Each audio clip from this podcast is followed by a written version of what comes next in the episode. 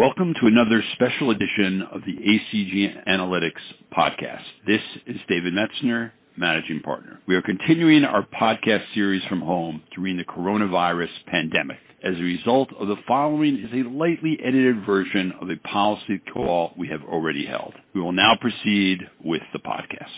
This is David Metzner, the managing partner at ACG Analytics. Welcome to today's weekly macro call. I'd like to hand it over to Chris Zerwinski, our lead international analyst who leads the macro effort. He's here with Bart Oosterveld. Bart joins ACG Analytics, as most of you know, from the Atlantic Council and Moody's Sovereign Risk in London. Also on the phone is John East, our intrepid head of research. Thanks, David. Thanks everybody for joining us. John, it's been a big week. You've probably spent a lot of hours examining what all DC, the debate on Tuesday night, and I think that's the place I'd like to start. We talk a lot about whether or not debates have the potential to move the needle in the presidential election. This one was unique, probably the first debate of its kind in just the sheer level of animosity between the two candidates and, and the lack of serious policy proposals. Can you give me your view, John, as to whether or not the sheer just ridiculousness of the debate actually matters in the long run for this election? Good morning. Well, the one thing I, I have to wonder in the back of my head is whether things like this are related to the rise in unaffiliated voters. It used to be that you had some, but now if you look at an average, not all states categorize people in terms of party registration, but you got to wonder whether it pushes people to third party candidates or whether it leads people not to vote, which is equally important. But that being said, if you look at who won debates in the public's mind in the past, and then you look at who won the eventual election, there doesn't seem to be a correlation.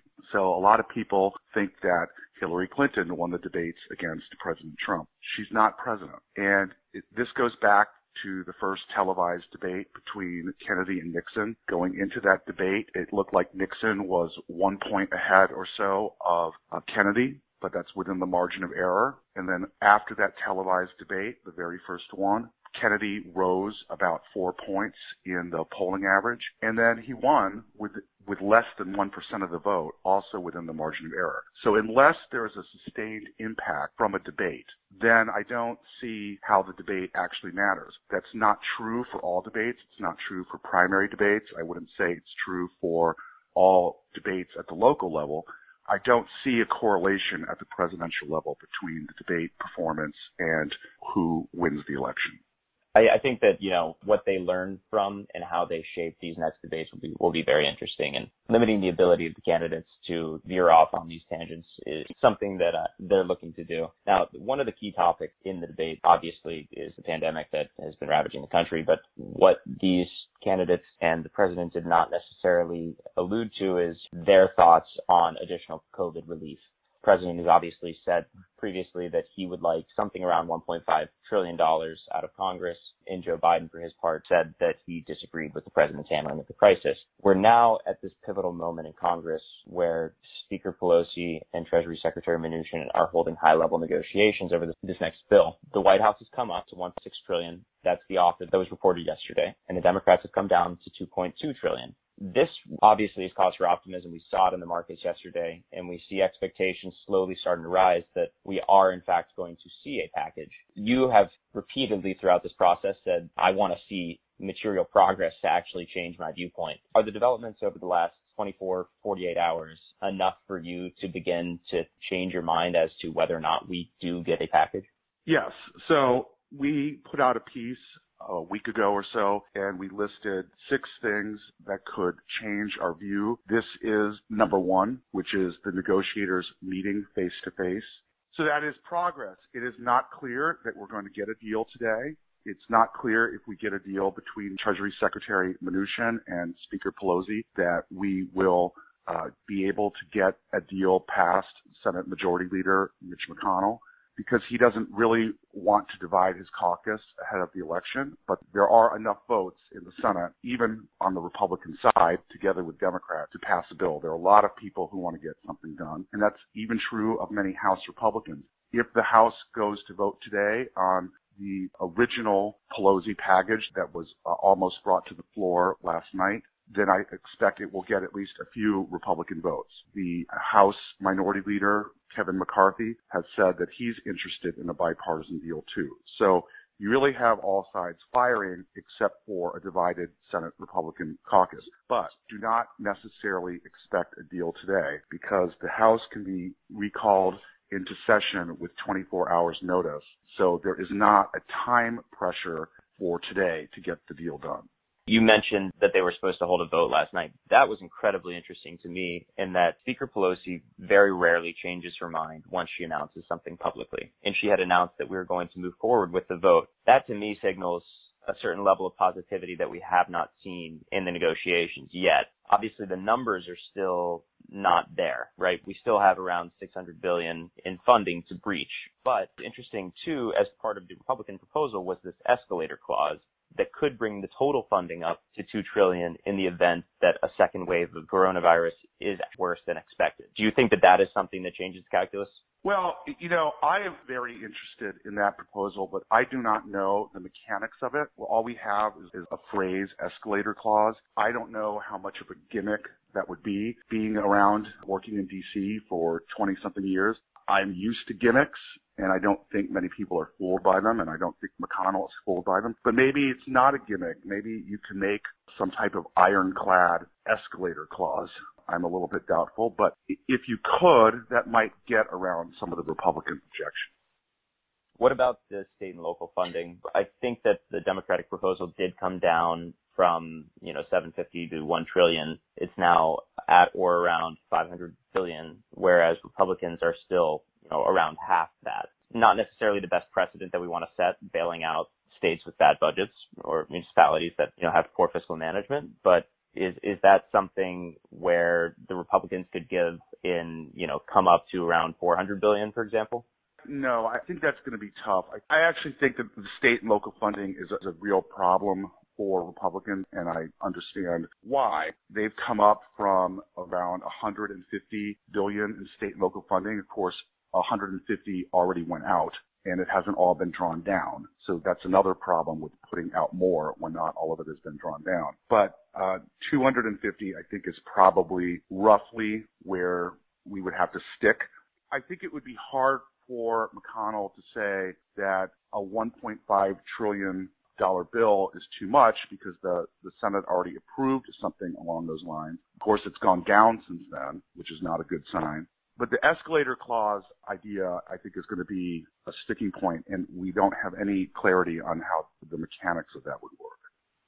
So we'll be watching here to see a couple things today. What is the outcome of further talks between Pelosi and Mnuchin? So that's number one. Number two would be any further detail as to the Republican proposal, the White House proposal, I should say, on the escalator clause. You know, what actually does it mean? And then three, any other further comments from Senate leadership, for example, Mitch McConnell, as to where he's thinking. Yesterday, I, I was put off by his comments where he said that they're still far apart. You see Treasury Secretary Mnuchin and Pelosi speaking, but if you don't have Mitch McConnell's buy-in, as you said, then it's really difficult to see anything moving forward because he's unlikely to move a bill without at least a majority of the Republican support. So I do think that the sticking point is still the Senate Republican caucus and McConnell, although I would say I think McConnell's comments that were still very far apart were taken a little bit out of context, and I think he was referring to the bill that Pelosi is bringing to the floor and not to this negotiated deal. And it's been reported okay. in a way that I think is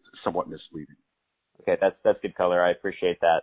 Now I want to shift outside to Bart Oosterveld. Thanks, Bart, for the heat map this week. You spoke a little bit about South Africa and some of the challenges there. In addition to that, you put out a very interesting note on the flip side for Colombia, Chile, and Peru as to why they're well positioned to overperform relative to their peer groups. Can you run us through yeah, thank you, uh, Chris. So in our heat map publication, which comes out every Monday, we rank order the relative risk of financial distress to 75 emerging and frontier markets. Like you said, Chris, this week we focus on South Africa. In the global context, just run through the, the high level numbers, two week uh, growth rate in cases globally was stable at 14%. It had been declining for three months now. And I think it, this is the U.S. as a country kind of slowing down its growth rate significantly over the past few months, but that's compensated for by every major economy in Europe experiencing a second wave and, and growth rates, for example, in France, two-week growth rates are now 30%. So Europe closing in on a second wave of, of lockdowns.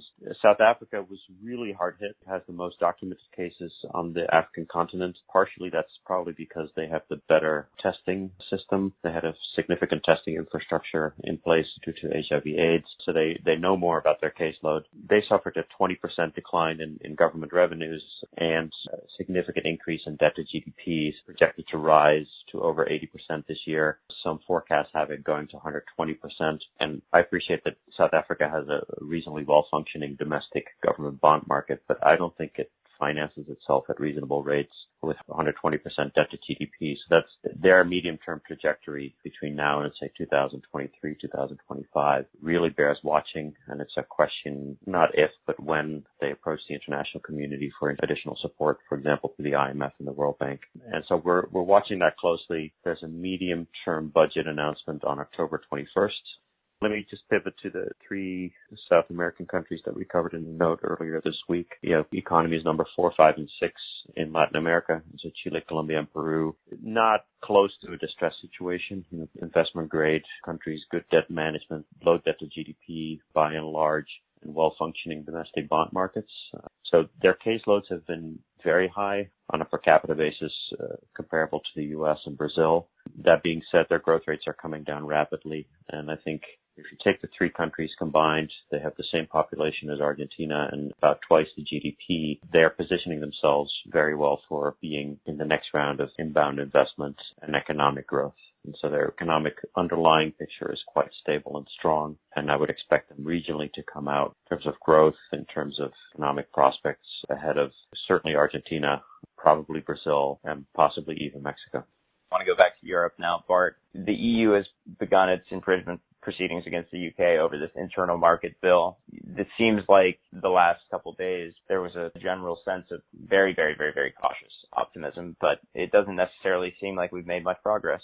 Yeah, Brexit is like the Beatles' magical mystery tour. It keeps giving us beautiful landscapes.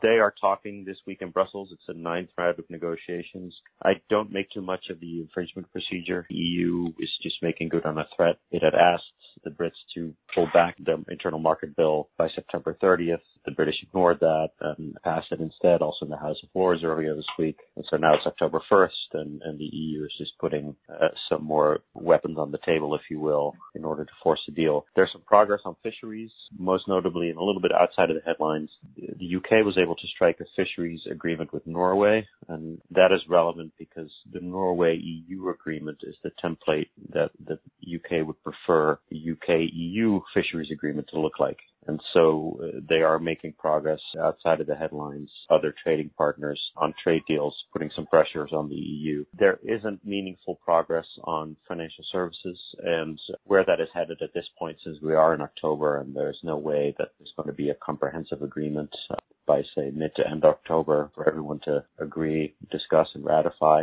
is probably an extension of the status quo as we've been discussing. So it'll all be with us for quite a bit longer this week there's also EU, an EU Council summit. They're discussing a whole range of issues from pandemic relief to Turkey. Any expectations for progress there? Are we just going to see a bunch of, say, surface level statements as to the EU's intentions?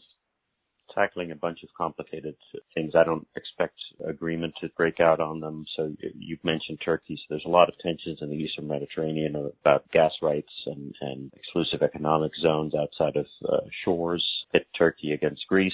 And in addition, there's tensions on, on Cyprus and with respect to Cyprus and with respect to Cyprus stance on, on additional Russia sanctions. So they're talking about those.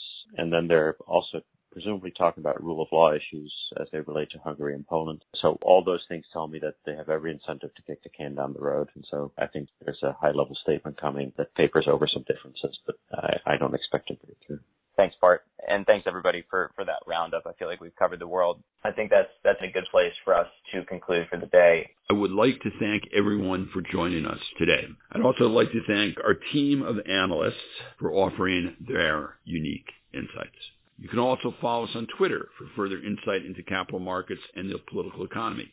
If you wish to reach out for more information, please email us at research at acg-analytics.com. Everyone have a good day. Thank you very much.